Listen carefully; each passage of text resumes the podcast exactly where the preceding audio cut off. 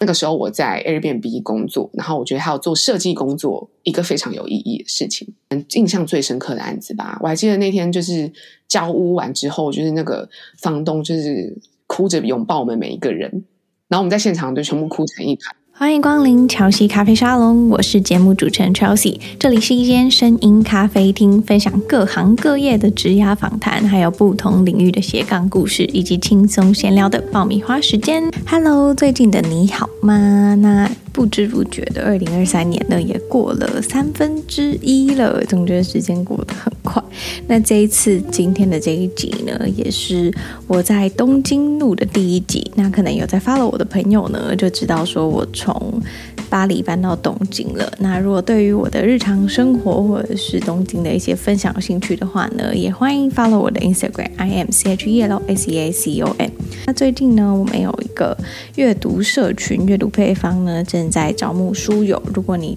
喜欢阅读或者是对阅读感兴趣的话呢，都欢迎你成为我们的书友，与我们一起共读。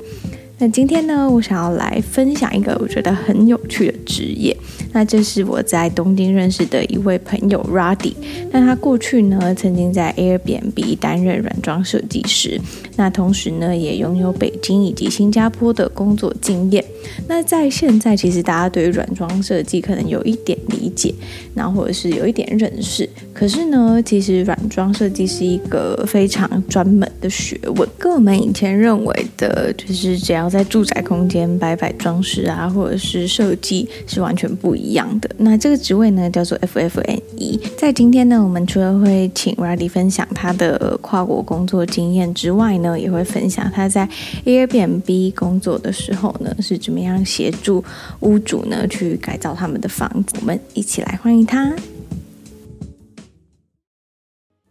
今天呢，我们是在东京录的第一集。然后，因为有些听众朋友可能知道说，我最近就是搬到东京住了。然后在这边呢，有认识一些新的朋友。那今天邀请的呢，就是我最近认识的新朋友 Rudy。Hello，Hello，大家好。如果你用一句话介绍自己的话，你会想要用哪一句话介绍自己呢？就是其实我一开始直觉想到的是一句话，叫做“有黑暗才有光”。呃，我为什么会就是？觉得这句话可以形容自己，是因为就是其实大部分我的朋友好像都觉得我是一个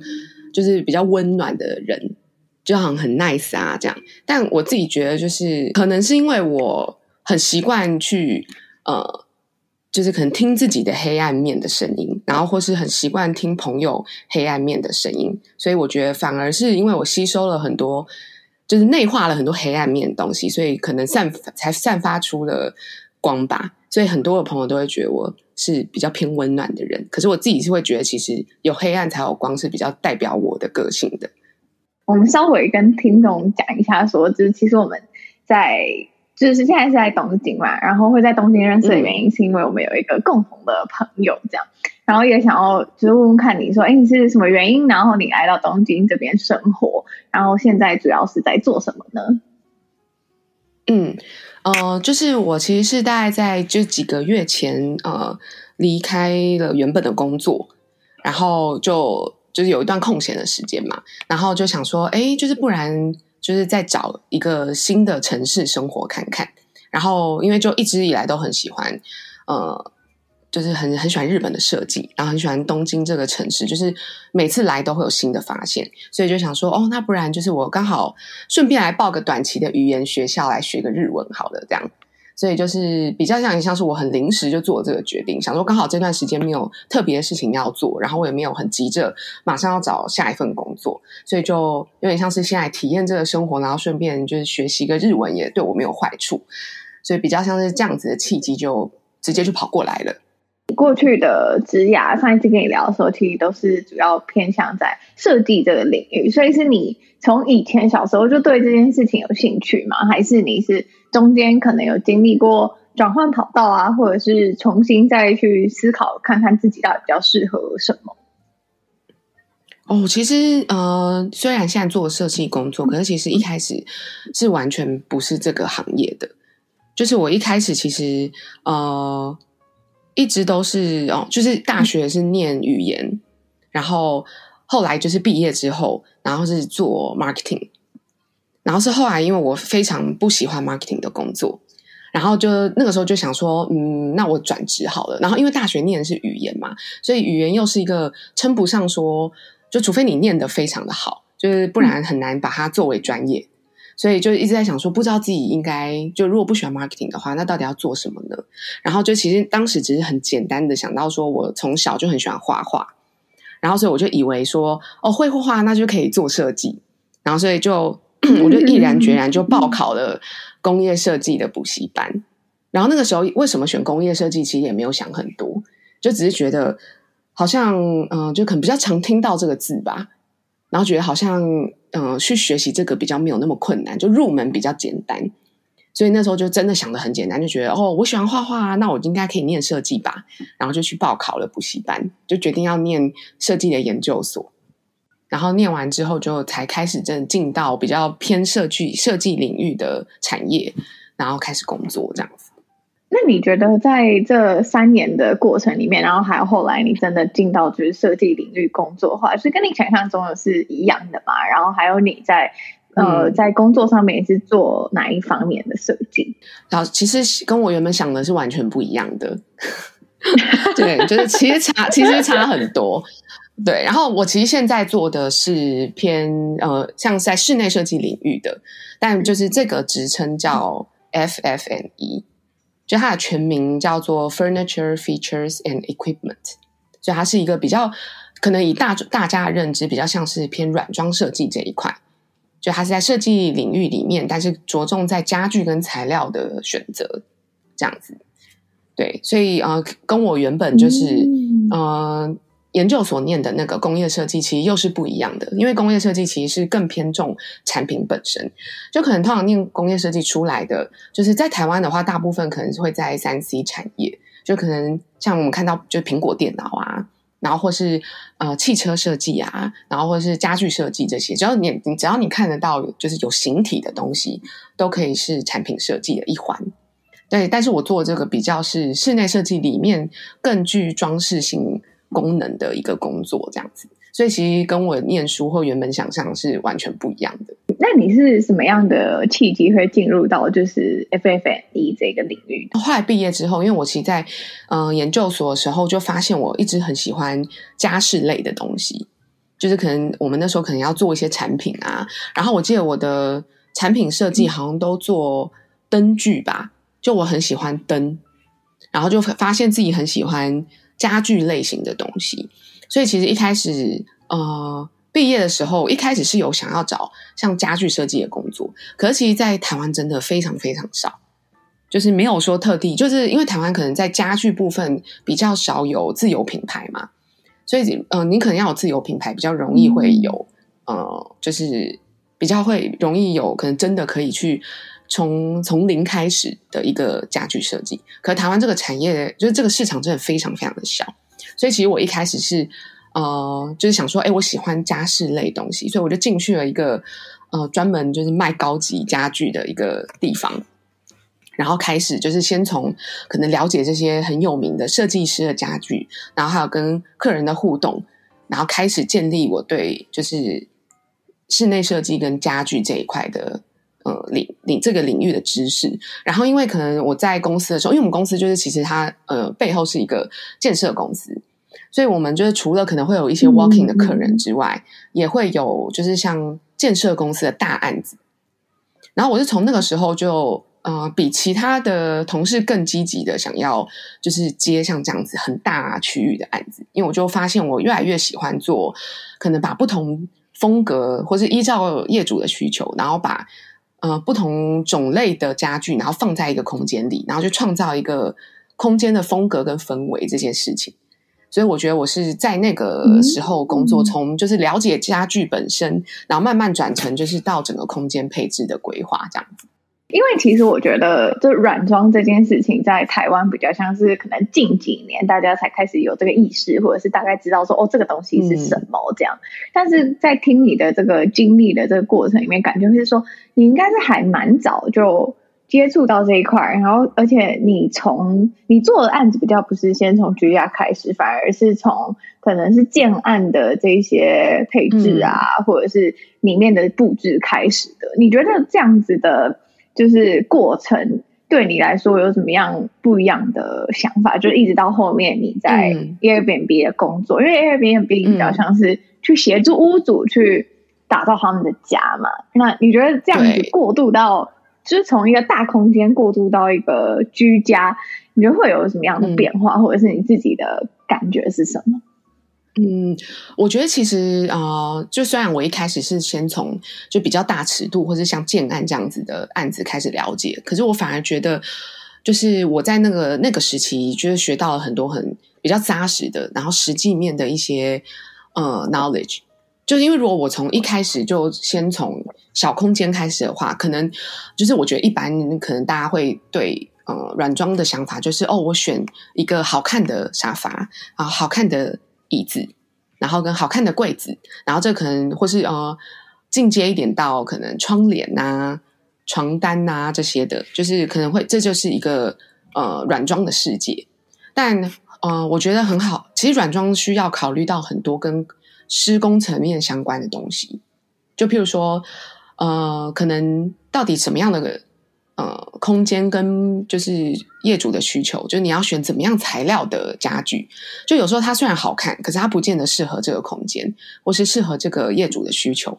那但是我们在很大型的建案里面，其实我们会跟很多现场的工班做配合，或是譬如说，可能我们会有一个很大的吊灯。那这个吊灯我们要怎么样去确保说，就是我们天花板的承重是够的？就很多这种实际面的东西。所以我觉得我反而一开始是在这个地方就是加强了很多的呃实物面的训练，然后所以就反而转转到就是像 Airbnb 这样子的，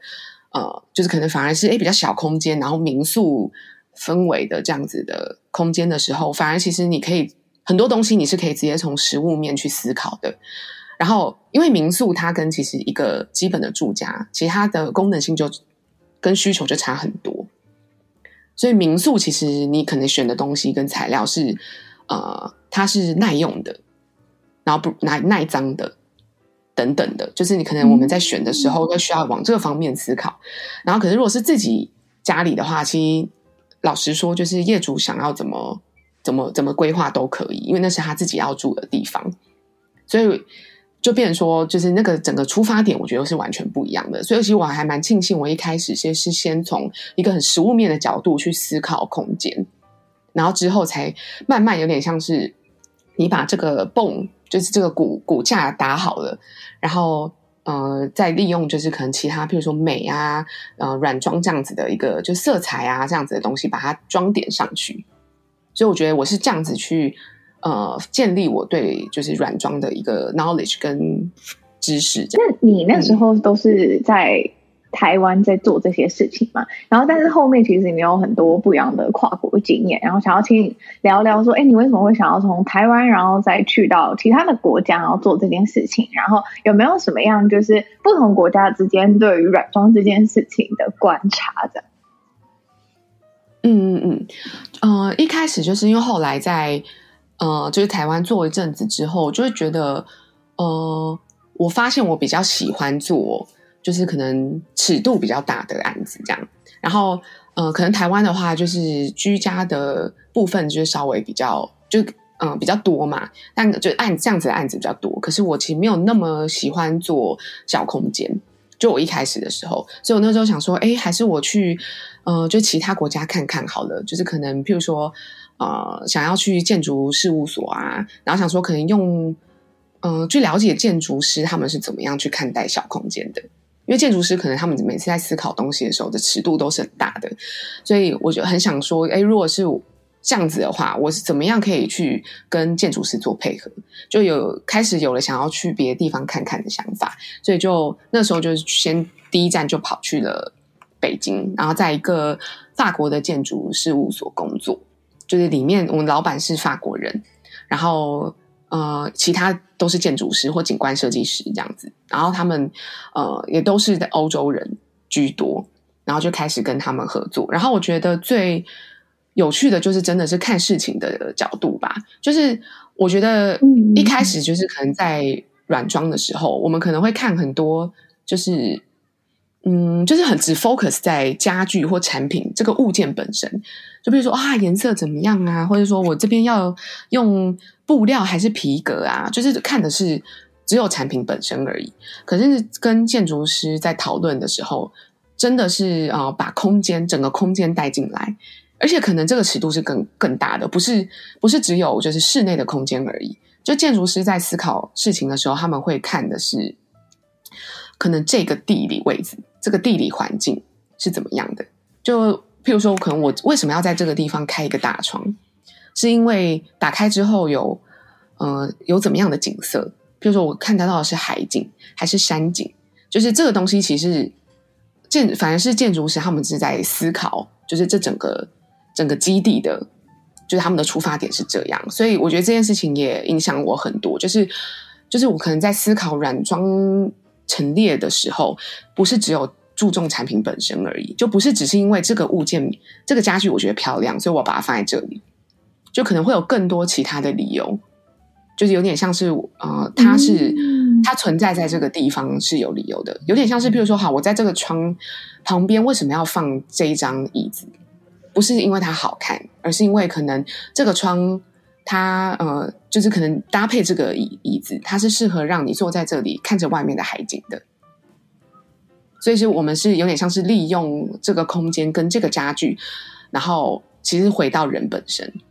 就是你可以好好的 enjoy 这个空间。对对对，所以我觉得那时候也是改变了很多我对于就是可能家具的思考吧。就原本我可能只在意就是哦，这个布好美哦。然后这个家具好漂亮，所以我想拥有它。可是我觉得我现在会变成说，更去思考这个东西为什么要放在这个这个地方，然后它是能够给让在这个空间的人有怎么样加分的效果。对，然后这些是我觉得是真的是我看到其他国家的呃建筑师他们带给我很大这样子的影响，比较像是创造，就是对于。的空间，然后还有你刚刚提到的地理环境，然后跟人之间的这样的互动，会比较是呃更高层次的去看待整个空间的这种感觉。对对对，就真的不是只是呃，就是只是看一个颜色，或是看一个家具好不好看而已。对，就是我觉得、嗯、我真的就是我觉得很有趣的一件事情，就是。我觉得设计呃建筑师他们在思考事情的时候，其实很哲学耶。就是我觉得这真的是蛮有趣的一件事情，因为可能像像室内设计师跟嗯软装设计，可能真的可能他可能就是会比较像是在想说，呃，就是很比较是注重细节吧。就可能这个布料它触摸起来的感觉是什么？但是我觉得建筑师在思考设计的时候是哲学的角度，诶。就是他们像我刚刚讲到的，就是呃，会这边为什么要开一个大窗？就他们可能思考的是想要把室呃室内跟室外这件事情把它变得更模糊，有点像是他们会去觉得说，为什么人就一定要呃只能 enjoy 室内？难道室外就不重要了吗？就可能他们会认为说，建筑存在的意义是跟这个世界跟这个自然环境要有互动的。就不是说我我没有理由的在这个地方盖了一个建筑，嗯，这就是一个好的建筑。所以他们思考的时候，我觉得真的很哲学角度，诶，就是有点像是这个建筑物它在这个地方，在这个空间，在这个地理环境，它存在的意义是什么？然后加上说，就是打破室内室外这件事情对人造成的影响，可能人可能会更尊重大自然，就是等等这些。思维，然后我就觉得哇，超级哲学的。我就想到，就是你刚刚刚提到，然后就想到在，就我在我在巴黎的时候，然后那时候我就有去那个安藤忠雄那时候改造的那个巴黎证交所的那个，就是皮诺斯、哦、他最新的那个案子。对对对对，然后因为那时候我去的时候，就是它里面，因为安藤忠雄他的最著名的就是他的那个清水模嘛，然后还有就是巴黎证交所说其实有很多那种壁画，然后跟很古典的那一些。建就是建筑的那个样子，这样。然后那时候他就有，就我们在听导览的时候，然后他就有讲到说，他们怎么去思考这个空间。他就是去说到，他们想要保留这些壁画，然后，然后还有就是加入这个新的这种清水模这个元素，然后以及为他们保留一种对于未来的想象。所以在那个空间里面，你可以看分成三块来看，就是呃从过去的角度去看这个空间，然后从现在的角度去看这个空间，然后以及从未来的角度去思考这个空间可能会变成怎么样。就有一点符合你刚刚讲到的，就是我们身为人，然后怎么样去跟这个建筑做互动，跟怎么样去思考说，因为它那个壁画其实有很多，就是过去可能欧洲的故事，然后还有那一些就是呃，比方说一些比较呃没有这么光鲜亮丽的历史，它其实都在上面都有就是画出来，然后他们是保留这样子的元素，然后其实，在参观的时候，你就可以去。听他的讲解，然后说：“哎，为什么他这个要建在这边？他不是突然就觉得因为好看，所以我要建在这边，而他背后其实都是有他的逻辑跟原因的。觉得这这是个是真的是建筑存在的一个意义，就是他在那个地方，就是他制作那样子的设计，其实是有个意义的。他带领呃来参观的人，嗯、然后协助他们可能用他这样子，他好像是有个楼梯可以上去，对不对？就旋转的上去，对对对对对。然后他可能是用一个这样子的方式，比如说，我觉得包括他为什么要做成楼梯，就是可能也是有他的想法的。嗯、对，我觉得安藤忠雄一开始在设计的时候，他应该是有去想象说，他希望来参观的人是用什么样的形式去接近这个壁画，然后怎么样去欣赏这个壁画跟它背后的历史故事。所以我觉得，就是真的，就是。嗯建筑师他们在想事情的时候，我觉得是跟人文还有整个哲学都很有关系。你觉得从一个，比方说你在做这种比较大型的案子，然后到后面你为什么会想要加入 Airbnb？然后那个契机是什么？就是哎，你现在转变了，你想要去到居家这个空间的这个转变的原因是什么？嗯嗯，就是其实就是最一开始，呃。只是因为就是后来工作真的很累，然后想要 就是休息一下，就是最最简单直接讲就是这样。但当然就是我其实从之前就真的很喜欢 Airbnb，就完全都还没有接触过就是这个品这个公司之前，其实我就很喜欢这个牌子，就我就对这个公司很有兴趣，因为就是一开始就看到 Airbnb 的时候就觉得哇，就是。他们就是你可以从他们的网站的设计，然后跟他们在可能在 marketing 行销的时候，可以发现他们是个很重视设计的公司。然后包括他们的创办人，就是三个人，其中有两个就是本身就是设计学校毕业的。所以就是我一开始就对这个公司充满好奇心。然后后来我在就还在北京工作的时候，就是那个时候我在北京有认识一对夫妻，然后他们就是呃。刚好就是那个时候，Airbnb 想要在北京，就是呃，build up 他们自己的就是北京的 office，然后所以他们可能有因为有一些 connection，就是这对夫妻有跟呃，就是呃 Airbnb Global 的团队有一些接触，然后那时候他们就是希望这个北京的 office 呢可以有一些软装的装点，然后他他们就呃问我要不要一起 join 他们做这个 project。所以那个时候是我虽然还有一个正职的工作，然后那是因为我我就很很对这个公司很很多好奇心嘛，所以那个时候就跟他们一起，然后就做了这个北京 office 的 project 这样子。对，然后后来就认识了我之后在 Airbnb 的 manager，然后呃，他们也就跟我提到说，嗯、就其实在北京他们开始有一个项目叫做 Airbnb Plus，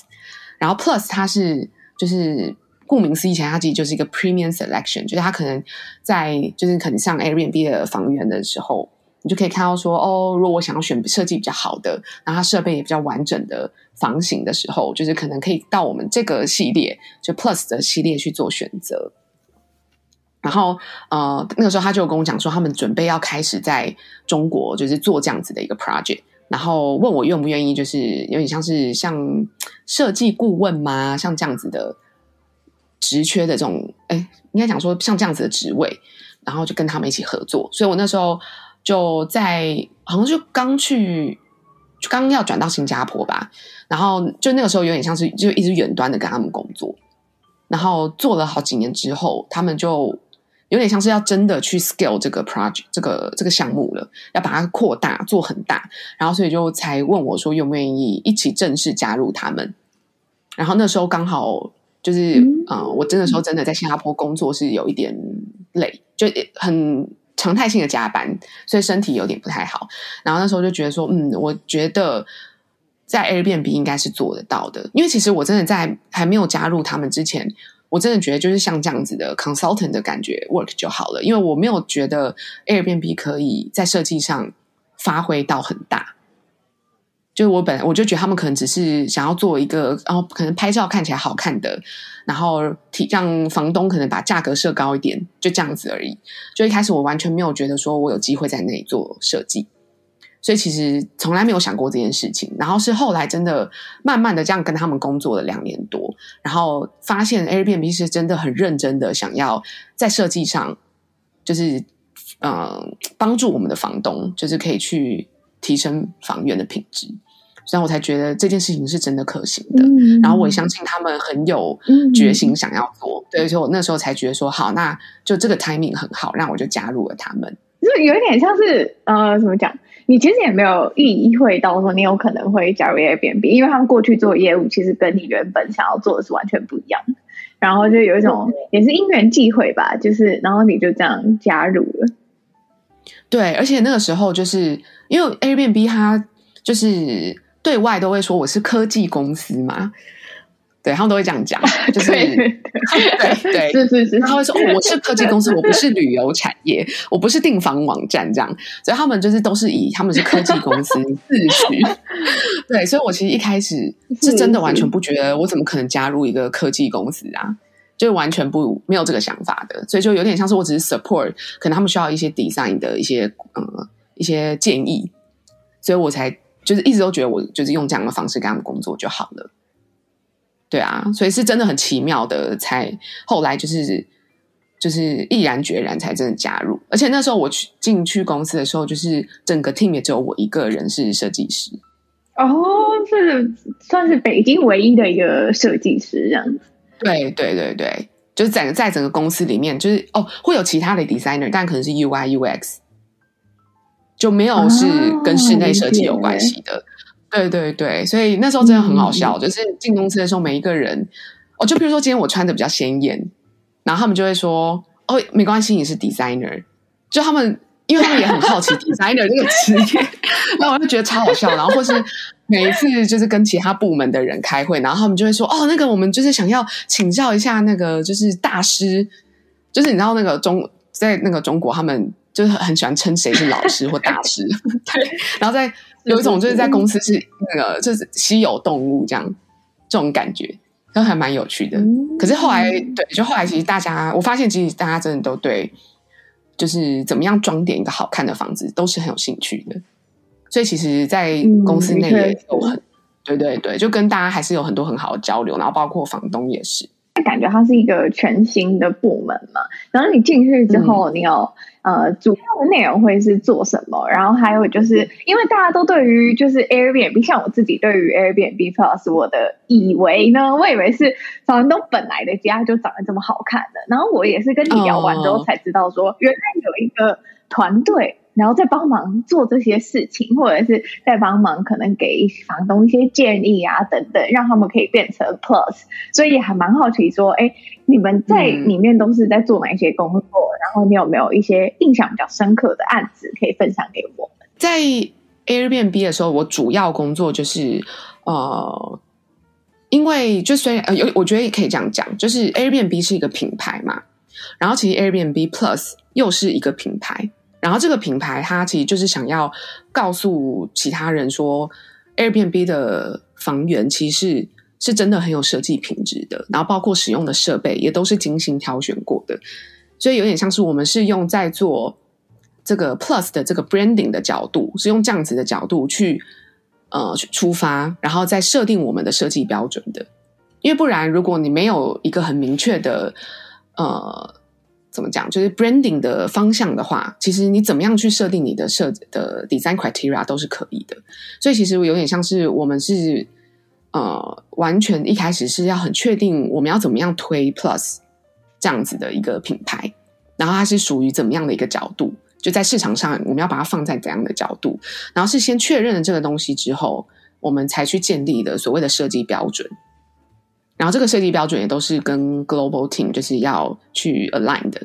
就是我们是怎么样，就是如果你想要进来变成 plus 的话，你的我们的设计标准就是你需要 follow 这些这些东西，然后非常非常多样，可能其实全部加起来有上百样的标准吧。对，然后主要就是先确认这些标准，然后再就是我们呃，我这边的话比较多是。嗯，去设定这个 design consultation 的流程，就是我们要怎么样去 approach 房东，然后呃，怎么样去帮他，就可能我们要跟他聊什么啊，知道他需求是什么，然后最后要安排什么样的时间点，然后帮他做呃 design 的改造，然后可能还有 proposal 的部分啊等等的。然后我这边的话还会要确保，就是可能其他呃设计师们的一些提案。就他们的 quality 好不好啊？因为我是比较像是有点像是中央的唯一的一个设计师嘛，但是我们会在不同的城市就是 hire 一些 freelance 的 designer 去帮我们做，就是 on site，然后跟房东去做沟通这样子的角色。所以就是我嗯，我也会要去确保他们的提案品质，然后包括确保这些设计师他们都了解我们的设计标准是什么。所以有点像是我除了就是像设计本身这一块之外，还有很多像管理相关的工作。那你觉得在过去就是呃，等于说你从一个他们这个部门是从零吗？然后到有，然后到建立一个准则，然后跟 Global Team 一起讨论这件事情。然后你自己有没有尝尝试就是亲身做过的案子里面，然后你特别喜欢的，或者是说你特别印象很深刻的案子？嗯，有有一个是在就是出差去美国的时候，然后跟 Global Team 有一起在呃 Auckland 这个地方，就是我们有接触一个房东，然后帮他做一个我觉得是非常有意义的改造案。然后那个房东就是我记得哦，他年纪蛮大的了，然后是个男生，然后其实他家的格局还不错。嗯，然后他其实呃，因为他年纪蛮大了，但他其实，在之前就是有经历一个算是伤痛吧，就是他的 partner 呃过世了这样子，所以他其实有点像是消沉了好几年，然后他慢慢就有在想说，就是可能过了好几年，慢慢想要振作起来，然后就想呃，透过 Airbnb，可能就是因为他还是想要接触人，然后就想要透过 Airbnb 可以就是从做一个作为一个事业这样子。所以他就是才联系了我们，就是想要呃，可以希望可以加入 Plus。所以那个时候我们去呃 onsite 的时候，就跟他聊了很多，然后就呃，他其实应该讲说影响我最深的是，呃，他他其实跟他的 partner 就是他们是。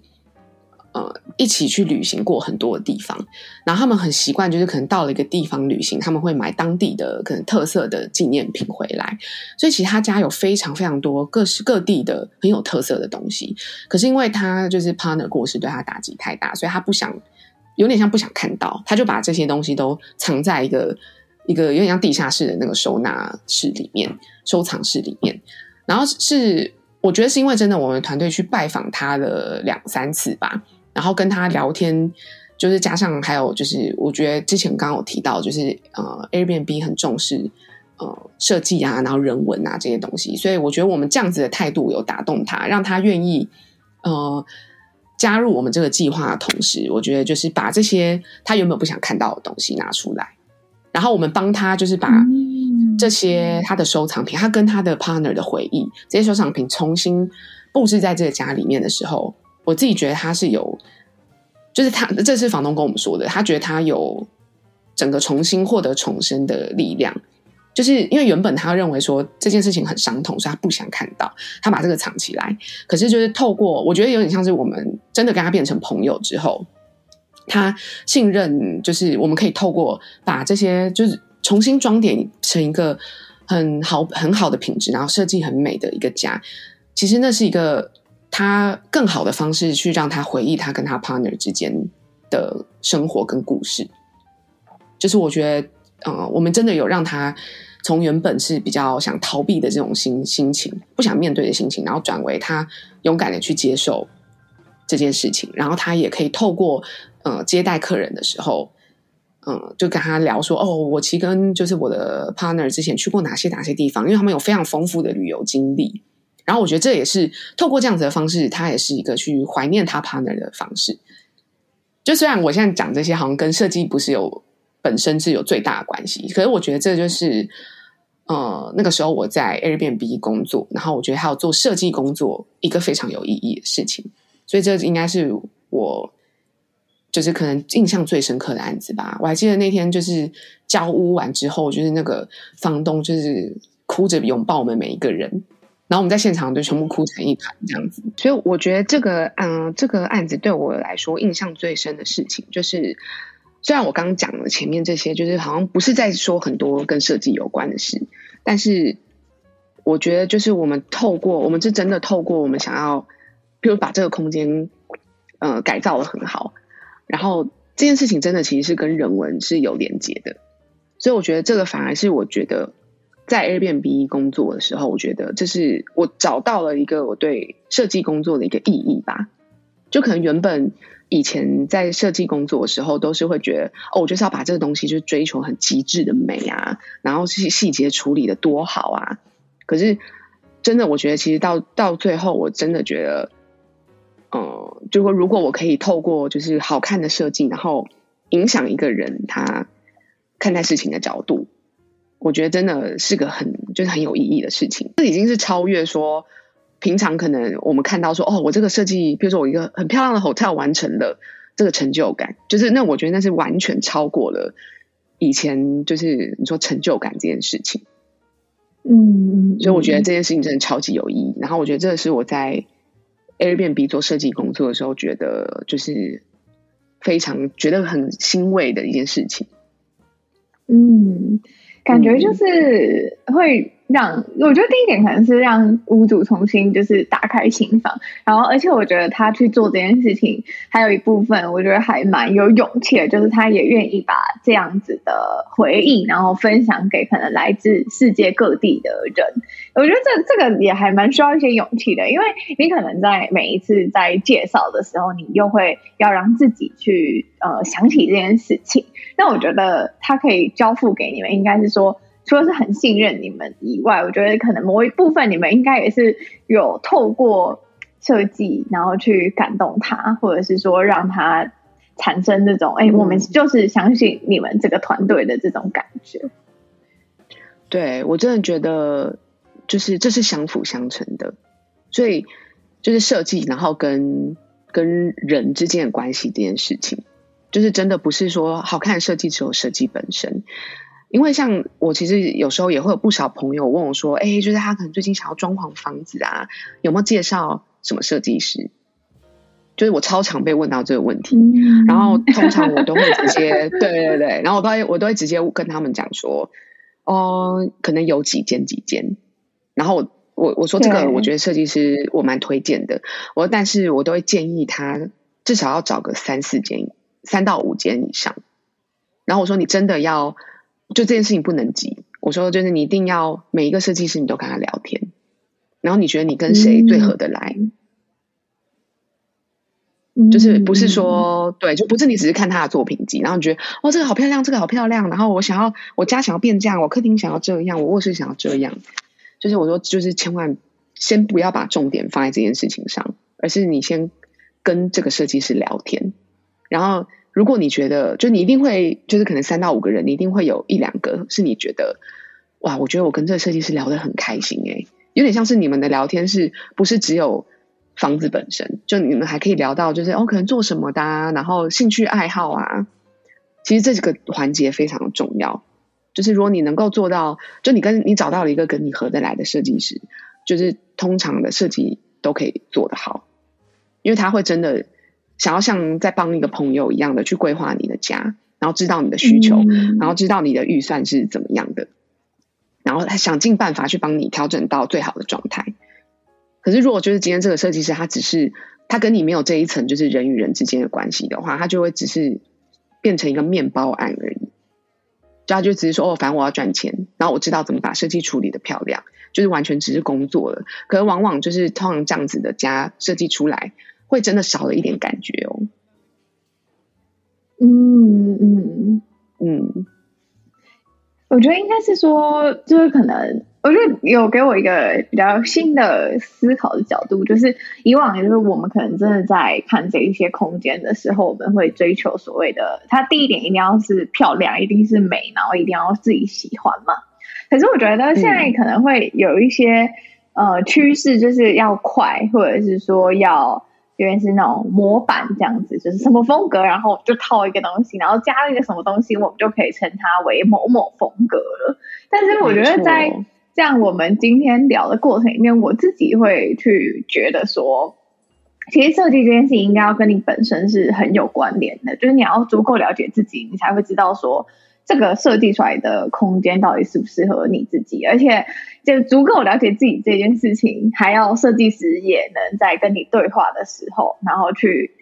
就知道说，哎，你的喜好大概是什么？所以我觉得，就像你说，是还蛮看缘分的一件事情。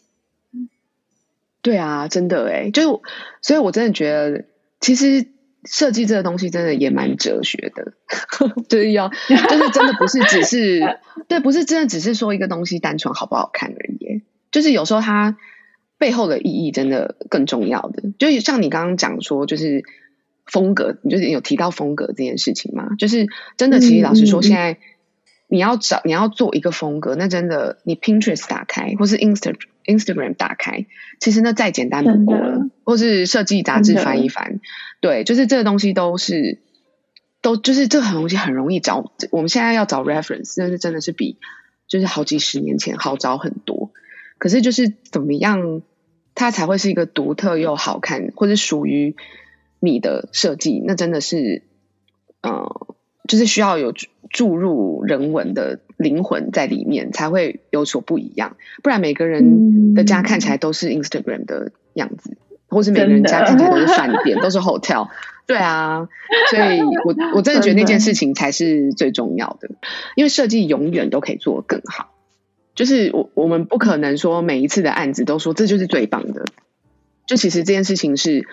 没有天花板的。就是我们在做设计案子的时候，其实它永远都可以做得更好。可是我们，我觉得我们不是在追求说他要成为就是一个最棒的案子，而是就是他会是呃最适合这个业主的案子，还是以人出发？我觉得回归设计的本质应该是这样。你觉得身为一个在这个产业这么多年的人，然后你会怎么样去看待现在？也不是现在，或者是以你自己的角度出发，你怎么样看待所谓？居家的风格，或者是空间的风格这件事情，像是呃，我觉得大家很常会遇到一个问题，就是我今天我有一个自己的空间，可是我可能预算也有限，但我要怎么样去就是规划出一个比较理想的住家？然后，比方说，很多人他们都会习惯用所谓的复刻的家具啊，或者是就是当你设计家具，因为真的就是蛮贵的，然后他可能就会用一些复刻啊等等的。就是怎么样去拿捏设计的预算，然后还有就是怎么样去让自己的空间会更具所谓我独特独特的这种风格，嗯，然后你会觉得说，在你不管是操作这种大型案子啊，又或者是说，就是到一个居家的空间的这样的过程里面，你自己有什么样的观察吗？嗯，我觉得，对，我觉得如果说是，呃，像你刚刚提到。就是如果他是可能自己的一个小空间，然后他没有太多的预算的时候，就他到底要怎么，就是可能去去有限的预算内去打造一个适合他的住家。就我觉得，我我反而会建议说，他不要先不要看太多的 reference，嗯，就他不要先去说我疯狂的找，就是好，我一直看 Pinterest 啊，一直看 Instagram，我觉得先不要做这件事情，就是我觉得。因为越看你会越觉得说完了都好漂亮，然后可能可是这个我好像又买不起，然后就会弄得很烦躁。我觉得可以先就是可能先单纯的思考，今天这个空间，譬如说这个角落，你想要做什么？就先重点是先自己，就是好这个地方，就是譬如说为什么我想要在这个地方放床？因为每个人的生活习惯不一样，所以我觉得他需要先从自己的角度出发。就是可能我想要这个地方是呃衣柜，然后因为我或者有些人可能他一定要有床头柜，因为他习惯就是可能睡前一定要看书，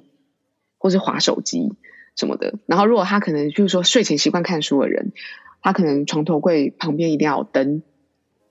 就是我觉得他可以先从先想，我今天就是一整天，如果我在这个房间里，我是会做哪些行为？嗯，就是先把自己的行为就是摸索了一遍之后，然后再去想说，那我这个地方要放什么？我这个地方要放什么？然后确定好我这个地方放什么之后，其实你大概就是你的 layout 就出来了。然后这个时候再去想说，那我希望我想要怎么样感觉？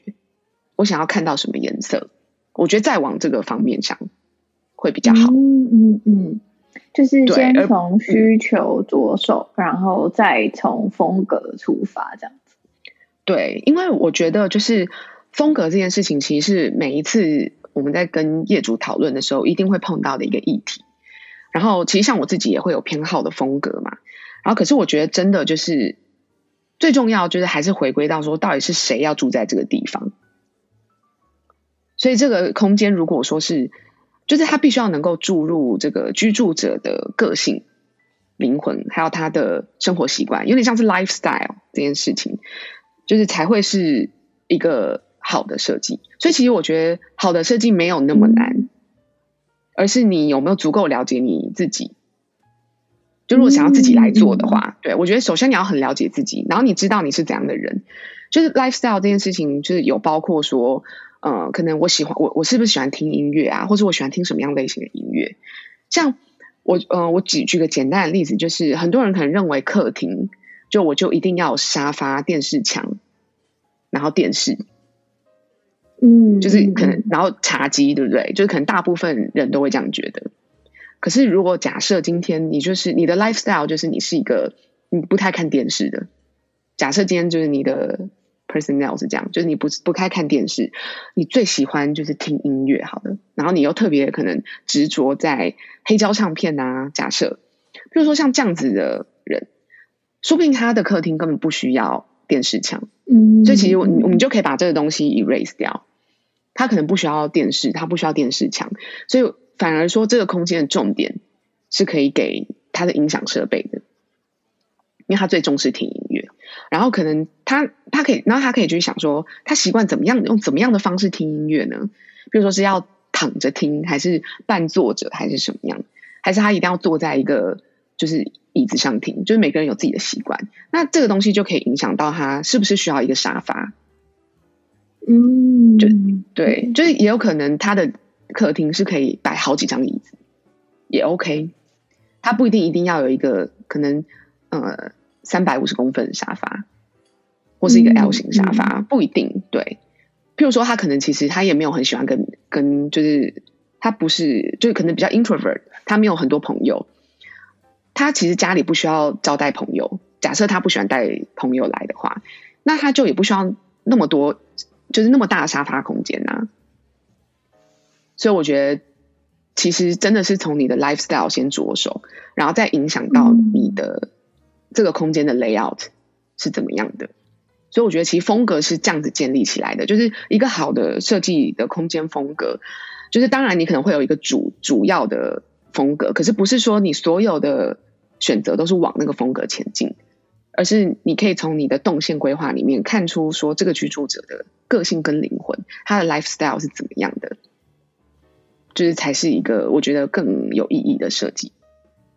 嗯。我觉得你刚刚在讲那个电视墙那一块，我就想到，其实我家也是没有电视墙，然后就只有一个柜子，然后反正就是放一面墙在那边。可是后来，因为我是一个不看电视的人，然后后面我就自己装了一个投影机，嗯、然后就变成说，想要看电影的时候可以用投影机看电影。然后我就意外发现说，就是来我家的朋友就还蛮热爱这个设计的，就是我觉得好像在我们。我们现在已经真的越来越少看电视了，就好像真的没有必要再去买一个电视，然后做那些硬装，然后再做一个就是很制式的那种电视墙，就觉得好像客厅应该要长那样那种感觉。嗯，那你觉得，如果是一个就像你一样，他想要跨领域的人，然后他也想要做像这样子的工作的话，你会怎么样建议他？可能要先去进修什么啊，或者是说他前期可以做怎么样的准备？又或者是说，你们在这个职务上面，你们是怎么样去呃挑选比较适合你们的人才的？嗯，我自己反而会觉得说。就是训练，就练眼睛蛮重要的。嗯，就是平常可能就要能够非常 open 的去看很多东西。嗯，就是不一定是设计展哦，或是什么美术展，就是看东西这件事情，我觉得是其实你去动漫展也 OK。就是只要是你能够走出去，比如说旅行，或是你好好体验生活，就是我觉得会懂得。享受生活、体验生活的人，都有机会可以做设计。嗯嗯，因为我觉得就是这个东西，其实是无形之中是可以去训练美感的。因为如果你真的打开、愿意打开眼睛去看很多东西，就是，但是你不用很刻意的去去看。譬如说，你觉得说哦，我想要就是啊，当家具设计师，然后我就每天都在看家具。其实我觉得完全不需要这样，就是。呃，反而是你要能够很 open 的去看待所有的事情，然后这个其实慢慢久了，你就会发现你的美感是无形之中潜移默化，就会慢慢形成的。譬如说，很喜欢逛街买衣服、看衣服也都 OK，喜欢时尚的东西也都可以。就是我觉得其实是可以透过你非常 open mind 的去看所有的东西，无形之中你就可以练就了一个自己的美感。然后你当当你开始发现你好像有一个自己的美感的时候，你就可以开始看到东西的时候反问自己说：“哎，为什么我会觉得这个好看？是因为它的颜色吗？还是因为它的形状？或是你为什么觉得它不好看？那如果你觉得它不好看的话，你会想要怎么样让它变得好看？”就我觉得第二步接下来就可以慢慢去嗯问自己这件事情，然后无形中其实就开始在做设计了。嗯嗯。嗯，然后当然之后就是，如果想要做真的设计工作的话，会有很多就是可能像软体呀、啊、等等，就是比较技术性的东西嘛。可这个东西其实都是可以，就是自己或是后天就是去训练出来的，就可能多熟悉多操作就可以了。可是我觉得美感跟你的 taste 这件事情是需要一个长时间累积的。嗯，的确是，嗯。对啊，所以我觉得其实就是会很建议大家可以，呃，open mind 的去体验生活，然后了解自己这样，然后知道，呃，就是可能会去看待说，就是世这世界上有很多很美好的事物，然后哪些是你喜欢的，哪些是你不喜欢的，就是我觉得这、嗯、这个过程中都是无形之中去去训练你的美感。嗯，就是一个练习的过程吧。我觉得可能它也不会一触可及。就是我觉得美感这种东西就是这样，因为我觉得现在回顾自己，可能小时候喜欢的，你现在可能有一些也不那么喜欢的。然后你现在喜欢的，你可能未来也会有一点改变。它会随着你这个人的就是看的东西越来越多，或者是你的生活状态、成长历程，会有一些不一样的变化。没错，没错，真的，嗯，对啊，而且就是，其实你现在不喜欢了，也不代表它就不好。对对，没错。可是至少你知道为什么你不喜欢了，我觉得知道原因也很重要。然后，可是就是当你知道说原因的时候，但是你发现，哎，其他的人他可能现在这个阶段他需要这个东西的时候，其实你就可以推荐给他。那那个时候，其实你也是在给别人一个设计建议。嗯、对，没错。嗯，对啊，所以我觉得可以透过就是。这个部分，然后开始去练习，就是呃做设计这件事情。嗯，嗯，那你现在在东京，然后你有一些你未来的计划吗？或者是说，哎，你有没有想要推荐给听众？就是身为设计师的角度，然后你想要推荐给听众的，不管是设计旅店啊，或者是比较特色可以去看看的地方，就是任何地方都可以，嗯、或者是你自己的清单啊也 OK。嗯，未来的计划哦，就是短期的话呢，就是想先 enjoy 东京的生活，这样，因为真的太多东西可以看了，对，然后就是在、嗯、对，然后好好的学习语言，然后吃好吃的东西，然后再当然就会同时间看看说，就是哎，我感受一下这里的生活怎么样，那适不适合？如果我想要继续就是在这里嗯、呃、生活的话，然后当然就会开始看有没有工作的机会，这样子就是会想要呃真的呃有点像是看这个地方，然后体验看看。然后学习看看日本的设计这样子，因为我相信他们的设计思维也会带给我很多新的体验，就是可能不同的角度啊，不同的文化，所以这件事情我也蛮期待的。然后可能就会慢慢进行，看能不能嗯、呃、在东京久住久住这样子。嗯，然后讲到那个喜欢的设计旅店的话，嗯、呃，我自己是虽然我还没有去过，可是我非常想要去一间，就是它是在。Stockholm 的一间 boutique hotel，、嗯、就它不是那种就是五星级饭店，就是比较是 boutique 的 hotel。然后其实我不太确定，就是它这个发音就是怎么念，因为 Stockholm 是讲丹麦语吗？还是嗯瑞典？瑞典哦，对，是瑞典，所以我不会 不确定的发音，对，不确定的发音怎么发，但是应该是叫 Etham，然后英文是 E T T。然后 H E M，就这一间 boutique hotel，然后它是一个英国的 designer 设计的，叫嗯 Elsa Crawford。然后呃那个时候看到的时候，是我觉得我心中就是超级理想的 boutique hotel 的样子。因为呃，就如果大家有机会去，就是可能 search 一下这个 hotel 的话，它真的看起来一点都不像个 hotel，就是很像一个很漂亮的一个人的家。然后，嗯、我在听这个 designer 他在介绍当时他怎么设计这个 boutique hotel 的时候，真的就是他们是很重视五感这件事情，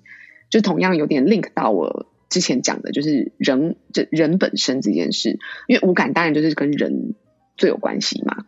然后它是所有，比如说包括它选用的材料，然后嗯、可能盘子，然后包括花绿植，就是你可能会闻到香氛等等的这些，就是五感的部分去。设计这个 hotel 的，所以它让你在这个地方待着的时候是就像在家里面一样，然后就是你可以有点像是你不会觉得说旅行的时候哦，我就是住一个饭店，你反而是觉得有点像是我真的体验当地生活，就你这住在那里的时候，我有点像是一个就是 long stay 的这种，我在这边租了一个小房间，然后在这个地方生活的这种感觉，然后我觉得他在所有的物件的选择上面都。把这件事情传达的非常好，嗯，所以这个是我希望大家有机会，就是或是有在欧洲的朋友们，真的可以去去试看看的地方。然后我自己也非常的想去，嗯。嗯，北欧真的很多很赞的设计旅店呢，我自己很爱啊，就是就是上个月去刚好就去北欧，然后我就觉得北欧的，因为我就住了一些我想想要住的这样，然后就觉得。就是他们里面会，就是它不会有一种那种冷冰的感觉，虽然它的颜色它可能是比较呃清冷的，可是我觉得它整体的搭配或者是传达出来的感受还是蛮符合，就是人本精神的。就是它为什么放在这里，它是背后是有一些原因的，它不是因为好看。所以我觉得，嗯，如果喜欢设计的人，真的话，真的是还蛮适合可以去欧洲看看的。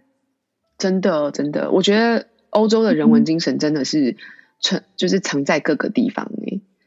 嗯，就是我觉得他们的那个人文底蕴跟艺术底蕴还是还蛮不同的。然后也是因为毕竟他们已经累积了好几百年的嘛，对，所以我觉得还是蛮值得可以去看看的。我真的很期待有一天可以去。最后呢，其实也想要请你分享，就我们都会。问呃，我们的来宾说，你想要分享一句话跟一本书给听众朋友的话，你会想要分享什么呢？就是如果是一句话的话，其实呃，可能就是很简单的，就是呃，了解自己，体验生活。嗯，就我觉得这这个是适用在各个阶段的自己，就是是就是我觉得呃，留这个时间给自己很重要，就是。嗯，时不时的去问说自己是喜喜为啊、呃、是喜欢这个的吗？这个是自己想要的吗？就是了解自己是一个很长的过程，所以我觉得大家都可以一直去问自己这些事情，然后跟好好的体验你的生活。然后，如果是一本书的话，有一个我觉得，嗯、呃，有一本书叫做《The Touch》，就是接触的那个 touch。哦，我知道，我有那一本。哦，你知道吗？哦，那本超级赞，哦、就是对就是它是一个什么，有点中间是一个红色的一个区，对对对对，没错没错，对对对对，它好像全名叫什么？Spaces Designed for the Senses，好像是一个这样，就是比较长的一个话。嗯、对，然后就很推荐，我觉得大家都可以看这个书，就是它不是在，就是里面完全可以讲到无感的这个东西。就他把这个五感啊，然后跟呃 senses 这件事情，就是传达的非常好，所以很就是大家可以就是可以推荐给大家看。对，嗯、我觉得这一本的话也很适合你喜欢建筑啊，或者是你对室内空间很感兴趣的人，然后你可以去看看说，哎，国外他们是怎么样去做空间设计，然后以及他也讲得到还蛮多，就是建筑这一块的。所以就推荐给大家。今天呢，谢谢你的分享，嗯，谢谢你。和 Ruddy 聊完之后呢，其实我觉得跟我在欧洲生活的时候所观察到的，其实蛮不谋而合的。我们常常会看到，可能现在在网络上，很多人会说有一些北欧轻奢风啊、北欧工业风啊，各种各样的风格。那似乎只要有某一个特定的样子或者是配件，就能形塑一个风格的。这种感觉，但当我在丹麦实际与当地人聊天的时候，才发现说，哦，原来他们并没有追求某一种特定的风格，而是单纯的把自己的喜好融入居家，让这个家呢可以传达出自己特有的品味跟氛围。那不论是在丹麦又或者是在巴黎，都是一样的。那我觉得，其实设计的最根本呢，是回归于人的需求，然后还有我们自己的喜好。那呃，在这样的基础上面呢，放上自己喜欢的家具啊，然后或者是一些作品啊、灯饰啊等等，随着季节、节庆跟生活方式的转变呢，去创造出一个属于你的空间。希望这一集呢，让你对于软装设计还有居家设计呢，有更深一层的认识。那我们下次见啦！